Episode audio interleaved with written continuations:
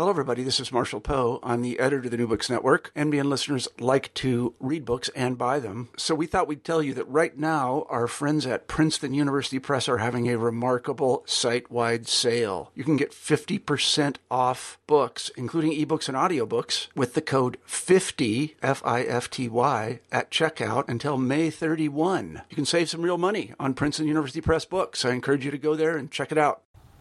Hello, I'm Laura Landon for the New Books Network.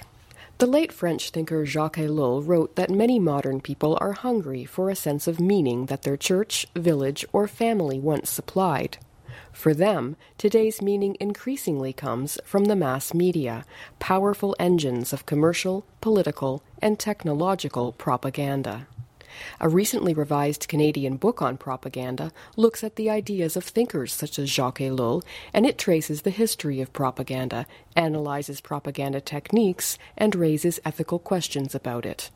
The book, Propaganda and the Ethics of Persuasion, was written by Randall Marlin, a professor of philosophy at Carleton University in Ottawa. For the last 34 years, Randall Marlin has taught a course called Truth and Propaganda. He started it after studying with Jacques Ellul in France. The New Books Network visited Randall Marlin at his home in the leafy Ottawa neighborhood called The Glebe. Our interviewer is Bruce Wark. I'm wondering uh, why you wrote this book about propaganda. I wrote the book about propaganda because I felt that I had um, that there were many valuable and interesting things to be said that were not widely enough known.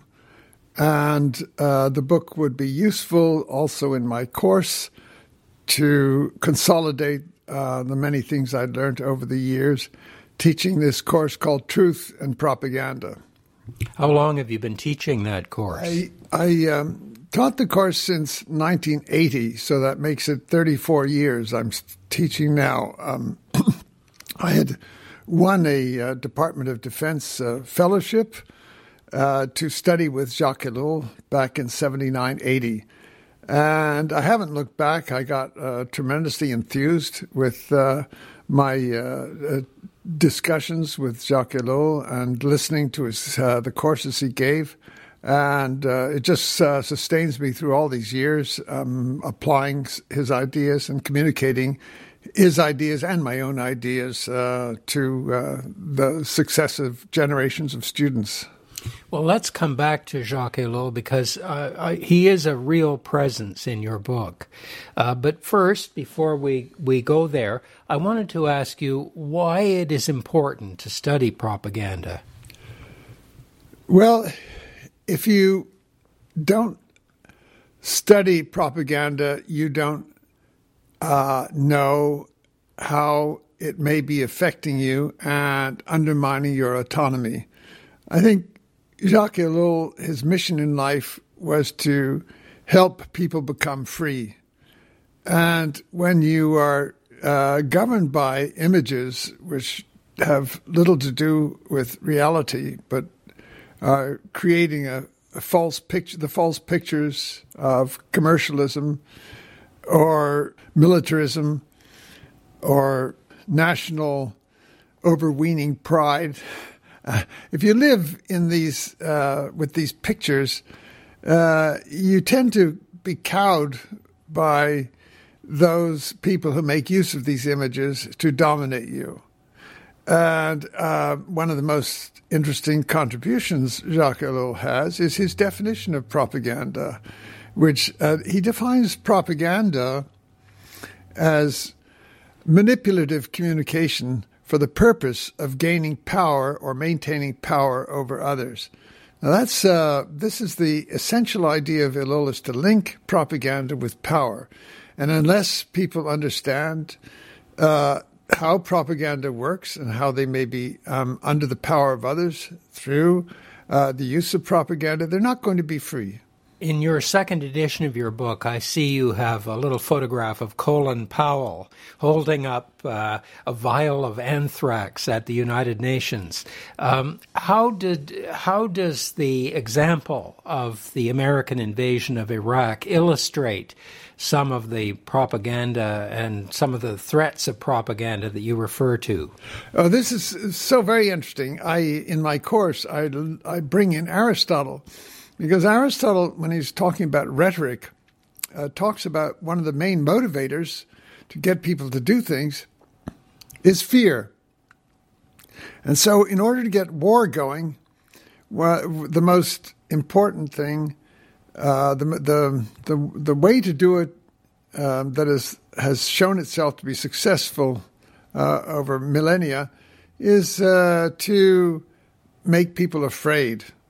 Uh, and fear is, he defines, now getting Aristotle again, fear he defines as uh, uh, let, getting people to think of some particular awful thing that could happen to them at a particular time in a particular place. And so, what uh, the Colin Powell holding up that vial sort of uh, in, uh, engraved an image in people's minds whereby they think of a particular thing like anthrax being uh, uh, sent to them at a particular time, very soon if they don't do anything, by a particular person, Saddam Hussein, uh, in a particular place, namely the United States, with these uh, alleged uh, some alleged delivery system, which he didn't have, of course. When Iraq finally admitted having these weapons in 1995, the quantities were vast. Less than a teaspoon of dry anthrax, a little bit about this amount. This is just about the amount of a teaspoon. Less than a teaspoonful of dry anthrax in an envelope shut down the United States Senate in the fall of 2001. Iraq declared 8,500 liters of anthrax, but UNSCOM estimates that Saddam Hussein could have produced 25,000 liters. If concentrated into this dry form, this amount would be enough to fill tens upon tens upon tens of thousands of teaspoons. And Saddam Hussein has not verifiably accounted for even one teaspoonful of this deadly material. Uh, in fact, the slogan of those times was Weapons of Mass Destruction, WMD. Yes. To what extent do you think that was an effective uh, use of uh, slogans by the Bush administration? Weapons of mass destruction encompasses a lot. Uh, besides anthrax, which is one way, um, there is also nuclear weaponry. And you would have alongside uh, the chemical weapons of mass destruction, you'd have uh, the expressions by Condoleezza Rice uh, and others we don't want the smoking gun to become a mushroom cloud. so, so it was all combined to give a tremendous um, sense of fear uh, and support for the United States to do something over there before something terrible happens over here, like 9 11. The danger to our country is grave. The danger to our country is growing. The Iraqi regime possesses biological and chemical weapons. The Iraqi regime is building the facilities necessary to make more biological and chemical weapons. And according to the British government, the Iraqi regime could launch a biological or chemical attack in as little as 45 minutes after the order were given. The regime has long-standing and continuing ties to terrorist organizations, and there are al-Qaeda terrorists inside Iraq. The regime is seeking a nuclear bomb, and with fissile, fissile material could build one within a year. From Propaganda and the Ethics of Persuasion by Randall Marlin. There are occasions when it is right to be alarmist about propaganda. Experience in 2002 and 2003 with U.S. President George W. Bush and his administration's propaganda leading to the disastrous war in Iraq gives us ample reason for worry today. Without solid evidence, accusations that Iran has been pursuing a weapons oriented nuclear program have currently been treated as accepted fact by mainstream media, including Rupert Murdoch's The Times of London and The New York Times. Sanctions have been implemented against Iran and stronger sanctions threatened, with Iran responding by counter threats. There are some alarming similarities with the pre World War I highly propagandized environment, with the important difference that computer assisted modern warfare may allow little or no time for populations to curb war provoking decisions of their leaders. Renewed brinksmanship, supported by propaganda, brings renewed fears of war by miscalculation.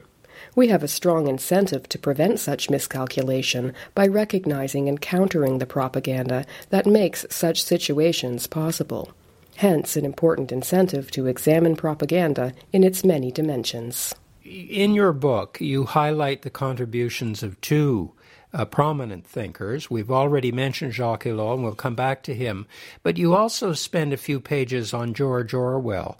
What did Orwell contribute to our understanding of propaganda? His contribution to propaganda theory relates to his uh, careful analysis of words and how words can uh, can really uh, deceive us. And you get this very nice analysis in 1984 of duck, duck speak and uh, the where he looks at uh, all the, the, the ways in which and we see it all too often today the ways in which things are named in a way that is very confusing. Well, I, I think in terms of Canada, we have a bill named lawful access. And you, that sounds so good until you realize what it's all about uh, is uh, what is now prohibited by law becoming lawful by passage of a new bill. that is to say, surveillance of us and uh, uh, things that they can't um, do, they will achieve by having a bill passed with the name lawful access. These are the kinds of things that Orwell pointed out so much for, so that Orwellian has just become an adjective that everyone recognizes as distortive language. From George Orwell's 1946 essay, Politics and the English Language. In our time, political speech and writing are largely the defense of the indefensible. Things like the continuance of British rule in India, the Russian purges and deportations, the dropping of the atom bombs on Japan can indeed be defended, but only by arguments which are too brutal for most people to face, and which do not square with the professed aims of political parties. Thus, Political language has to consist largely of euphemism, question begging, and sheer cloudy vagueness. Defenseless villages are bombarded from the air, the inhabitants driven out into the countryside, the cattle machine gunned, the huts set on fire with incendiary bullets. This is called pacification. Millions of peasants are robbed of their farms and sent trudging along the roads with no more than they can carry. This is called transfer of population or rectification of frontiers. People are imprisoned for years without trial or shot in the back of the neck or sent to die of scurvy in Arctic lumber camps. This is called elimination of unreliable elements. Such phraseology is needed if one wants to name things without calling up mental pictures of them. Randall Marlin, author of the book Propaganda and the Ethics of Persuasion, second edition in 2013. How did the second edition differ from the first one that came out earlier in the 2000s? One of the um, biggest things, um, one of the biggest um, cases of propaganda with the greatest effect took place beginning in the year um, in August of 2002. And August of 2002 is when the first edition came out. So I didn't have uh, any opportunity of bringing in all the propaganda that the Bush administration used to uh, start the Iraq war. You can see the real propaganda buildup starting in August of 2002. And I just missed all that because I, my book had just come out. so I had to do a, a second edition. I took a, a, long time to do the second edition. Writing a book is a big job, and uh, having just got through one, I was not anxious to um, to get the other one done right away. So um, it did t- take me time, but all these years I've been teaching, uh, it increasingly became obvious uh, that there was a need for a second edition. So that's one one thing that was the reason why I had a second edition. There's also, I think, my biggest contribution in the way of actually ferreting out information that is not commonly known was my study of the corpse utilization plant story, which was probably the most gory and uh, incriminating story at the time to demonize the Germans uh, in the First in, in World the First War. World War, uh, and this story came out. I should say that there were the story had been told before, but the story was given huge authentication by uh, what appeared to be admission by German authorities that they were involved in boiling down their own dead soldiers to make useful chemical products such as uh, glycerin or or um, uh, fertilizer or bones meal, uh, a whole lot of uh, different things. There was these supposedly these factories around that were doing this, and the big the big um, deception was that there were factories that were involved in rendering animals, but the animals were not human beings. The animals were horses, of which there was a plentiful, plentiful supply of dead horses in World War One. Masses of horses around, killed by machine gun fire, and. Uh, so the Germans, being uh, inventive, would um, uh, uh, find a way of making use of the materials in these horses.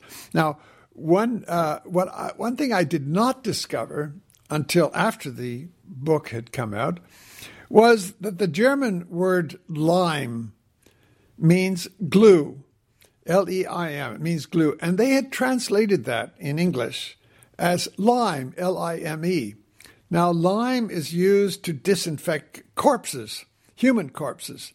And so, uh, by translating it as uh, lime, you don't think of horses in the way that you would if the product was glue, because back in the days, in those days, uh, I remember as a kid, back in the 40s, uh, you still talked of the glue factory, a horse going to the glue factory. The two were very much uh, together in one's mind. So that it shows that there was a deliberate attempt at that time to deceive the world uh, about the nature of these corpse utilization plants. Reuters um, news service sent the story around the world. It had incredible legs, and a colleague of mine has just documented all, all of this uh, in a book uh, that's just come out. It's a book on the corpse factory story, and uh, he's gone much further than I have. Um, but just coming back to your point, my motivation for a second edition, this additional bit of information I could add to the story that I did not catch capture it in uh, the first edition. Now, the, you give the corpse uh, factory story as an example of atrocity propaganda, yes, yes. and and why would uh, that story be so effective? What is it about this corpse story oh. Uh, that would demonize the Germans. Okay, well, you have to realize that uh, cremation has come to be accepted much more recently, and it was not accepted back in those days. So the the idea of uh, just uh, of, of the idea of burning um, uh, people uh, corpses was already be be bad enough. But the idea that you would use the materials uh, for boiling uh, people down would, was just uh, horrifying to, to make, uh, uh, as, as rumors went on later, lampshades or uh, to make soap was another one that make soap out of um, your your your soldiers. I mean, you had to be ghouls to do that, and and so the Germans are ghouls became a slogan. It was one of these slogans to demonize the German people. They had to be absolutely awful to do this kind of thing.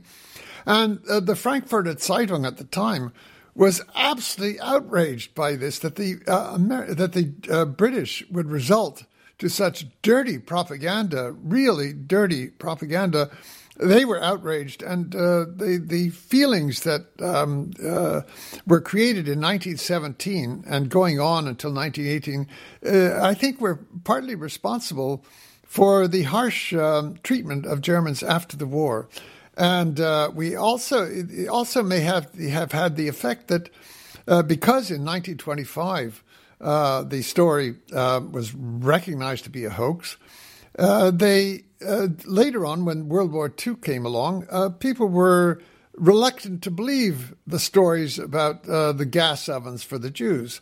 So it had a, a, a lingering effect. This, uh, the, the, you know, once bitten, twice shy. The people would not believe some of the stories, and this time they were true. You're listening to an interview with Randall Marlin, author of Propaganda and the Ethics of Persuasion. The interviewer is Bruce Wark. The other important thinker in your book, we've talked about George Orwell, we've mentioned Jacques Ellul, but who was Jacques Ellul and what did he do that uh, uh, influenced you in this book? The first book I read of his was The Technological Society. And in that book, you have the thesis that man is losing control over uh, technology, and that technology has formed its own uh, self augmentation system. And now you have to understand by technology, he does not mean um, the kind of things that govern engines or, or um, other forms of technology in that sense. What he's talking about is technique. That's the French word for this. And when he's talking about his technique, he's including not only the, the technology as we understand it, he's also uh, talking about uh, a system of technique where we're talking about ordering of human beings uh, through management techniques. We're talking about uh, techniques of control. And when you look at all the different techniques, then you see that there's a technique of communication. Uh, which you could assimilate under propaganda. There's these techniques of communication that will have us buy things that um, maybe we don't really need. We're in this consumerist society where uh, where things are not governed simply by what we want, but at least as much uh, by what they want us to want. right. yes. So, so uh, uh, in that way, uh, to to fulfill the increasing demands of the new uh, wants that we have, um, you have a proliferation of new techniques, and one. The, each technique uh, bring and technology brings with it um, its its its own disadvantages, but the self augmentation aspect of technology tells you that uh, there is a solution to all these uh, disbenefits of technology. Namely, if you find technology getting um, uh, driving you nuts, well, we have a pill for that. and if there's side effects for the pill, well, we have new treatments for that too, and uh, and so it goes on. So you have this uh, this phenomenon that has huge ramifications, and that it really uh, taking away our human freedom and that's why I get back to what Ellul is all about: is making us aware of the extent to which we're imprisoned in uh, a uh, society of technique that um, we have lost control over, and that requires generous amounts of propaganda to keep us persuaded. Well, yes, uh, propaganda. Uh, also, uh, at the governing level, you have um, armies of uh, persuaders, lobbyists uh, who are very busy, um, along with the PR firms and the propagandists who are, uh, yeah, I mean, Eisenhower, as everyone knows now, uh, warned against the military industrial complex. Or today they talk about the military industrial surveillance complex and it's out of control, as um, Edward Snowden has showed us. Yes. Now, for Ellul and many, and you, you too, many other propaganda theorists, propaganda can be distinguished, if I'm correct, and you can correct me if I'm wrong, by the fact that it appeals primarily to emotion and not to rationality. Well, I, I think that's uh, true in a broad sense, but for Ellul, propaganda can at least take the form of rationality. It doesn't have to be, uh, you don't have to do this um, tear jerking or um, emotional thing at all. You can do it with facts and figures that are deceptive because they're either um, not really uh, seen uh, in, in terms of what they mean, but only in terms of an impression and that's that's not really rational. But he calls it rational propaganda because it's in the form of rationality. But um, uh, that's uh, distinct from those forms that are irrational and based on, on myth and recognized uh, more or less um, as such. Uh, so it's one of the favorite forms of, of propaganda today is to give uh, statistics. But the statistics can be based on false categories, um, or they cannot be announced uh, at all. Uh, the lovely um, uh, Conrad Black um, ran newspapers and he was against separatism in Quebec, and he published a survey uh, that showed that the uh, people were against um, separatism in Quebec. And then in his uh, autobiography, A Life in Progress, he says, well, We didn't say that the survey in question uh, consisted of myself and six other people in, the, in our, our newsroom. so, so uh, uh, I love uh, Conrad Black for his his his mischievous honesty there, but uh, because it saves me a lot of research um, to prove that these surveys are biased when somebody admits it up front like that. So uh, he's, uh, but that's the idea that survey after survey.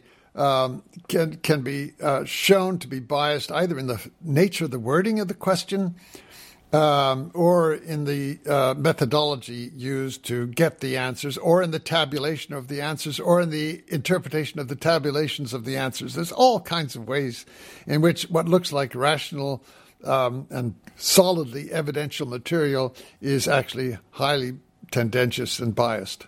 But 65% of people, we can then say, believe this, yeah. even though the survey was designed to get that. Yeah. Well, yes. And I, I, I love there's a Doonesbury cartoon where, when, uh, where um, uh, the person is uh, exp- expressing skepticism about uh, polls and uh, the, the, the, the, the pollster responds, that's nonsense. Uh, we have a poll showing that 99% of the people believe in polls. and, and, and, this convinces the, the skeptical person. it, it, it's that kind of mentality. Yeah. I remember as a kid watching a commercial that I still remember because it was so um, triumphal in a way. It was about ivory soap, and the announcer would say, and- yeah. 99 and 44, 100% pure. and then it floats. so the purity and the floating. We, we, won't talk about other kinds of things that float. Randall Marlin, your book is called Propaganda, but it's also about the ethics of persuasion. Yes. And you have quite a lot to say about the ethics of persuasion in your book. Um, w- what do you feel about propaganda and the ethics of persuasion?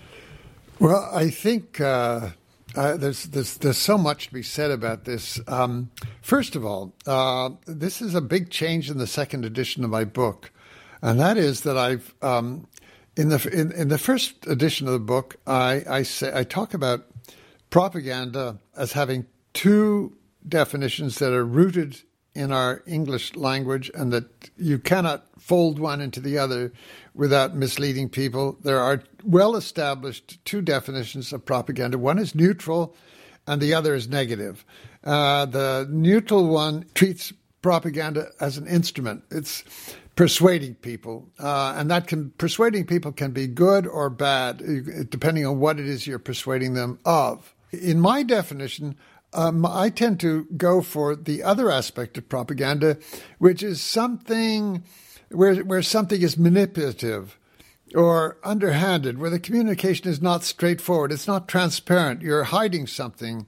Um, I love uh, a quote, and this didn't make it into the first edition. I'm very sorry about that, but it's a quote from G.K. Chesterton, where he said in 1909 uh, in the Illustrated London Times, he uh, he said the blackest of all lies is not, as Tennyson said, the half truth. The blackest of all lies is that which is a complete truth, but so selected as to give a false impression. You know, he uses the example of uh, telling the man in the moon about the uh, planet Earth and, and telling them about only about scorpions and South African millionaires. The example I used today I got from a, a colleague in University of Alberta now, uh, and and the the example he is he talks about is um, yes, um, I saw my bank manager today, and uh, he was sober. And uh, that uh, suggests, of course, that he was drunk most of the time. Uh, so th- that's a way of, of uh, innuendo, of, of implying things that are not actually stated. So now we find in political campaigns, both in the United States and now in Canada, a, a, use of a lot of, not only during the campaign, but outside of the campaign, a lot of what is called negative advertising. Um, how do you view negative advertising in terms of the ethics of persuasion? Negative ad- advertising it can be an absolutely awful thing because um, uh, it's hard for uh, political life is a hard life, and uh, you it's a you have to be dedicated to your work if you're going to be um, to do what you're supposed to be doing in public life, and to uh, attack people who are going into public life. I'm talking now about the uh, not uh, advertisements that point out uh, things that are legitimately pointed out. I'm talking about things that go into for innuendo, character assassination, the kind of misrepresentations that you sometimes get that uh, are really uh, contributing to a false image of people. I, I, actually have a picture of one such thing in, in, in my in my uh, book, uh, a picture of um, Barack Obama and uh, just before the election, they have a picture of a police car and a, and a very chagrined face on Obama, and it has to do. The story is about his his aunt illegally being in uh, the United States. Well, only at the at the very end of the story do you see that this is not a criminal matter. But people seeing the police car there and looking at the picture of Obama, they get the uh, impression that uh, this is another O.J. Simpson. we're dealing with here.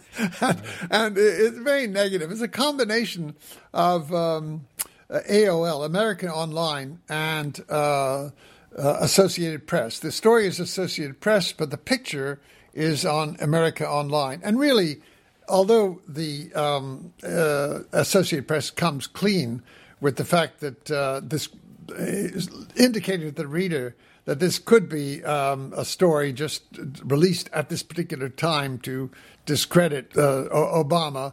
Uh, nevertheless, um, instead of taking the attitude that this has no place just before the election and we, it would be irresponsible to spread this story, uh, they nevertheless spread the story, and they should uh, be faulted for that. Why is Michael Ignatieff back in Canada after being away for 34 years?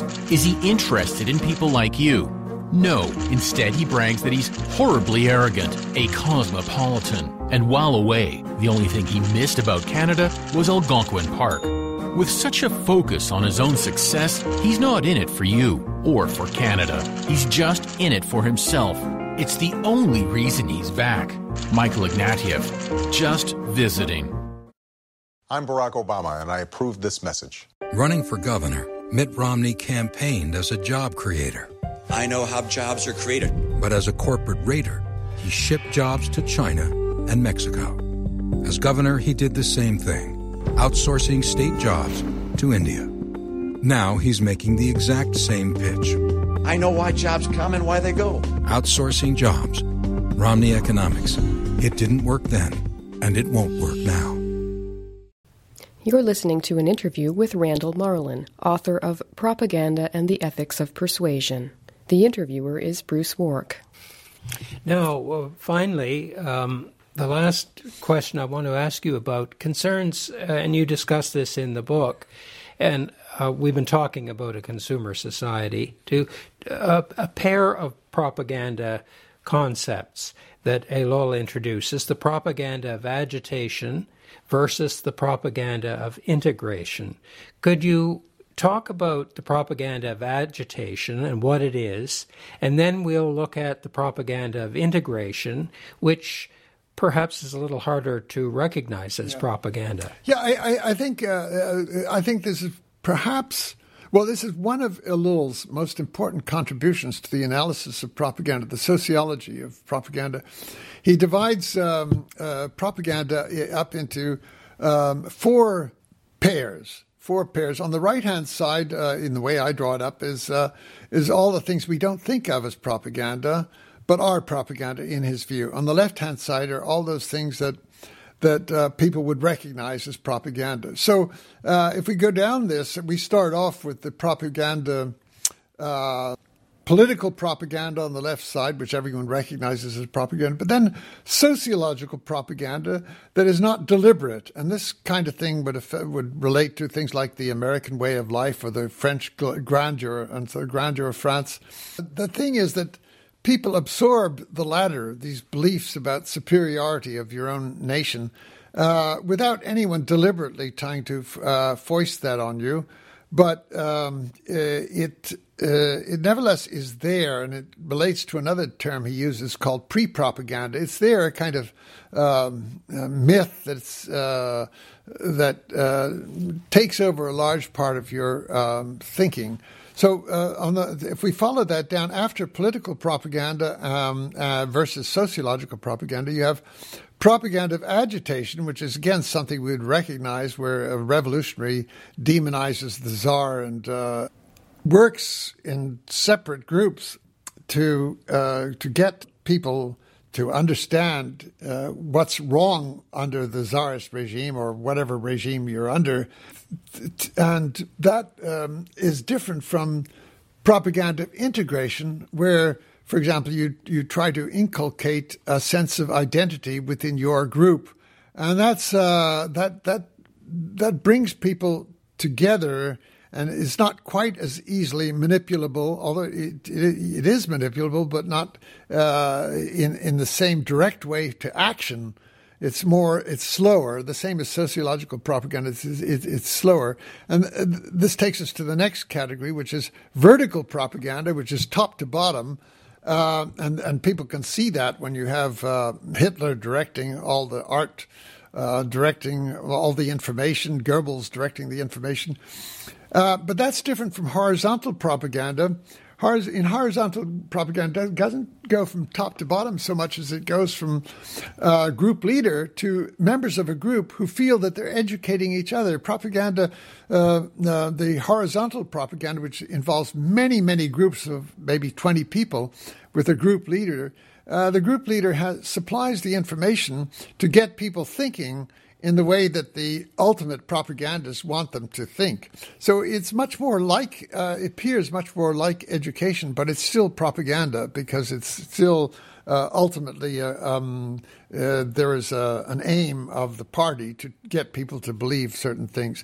And the last one is irrational propaganda, which we recognize, but then there's rational propaganda, which I've already described.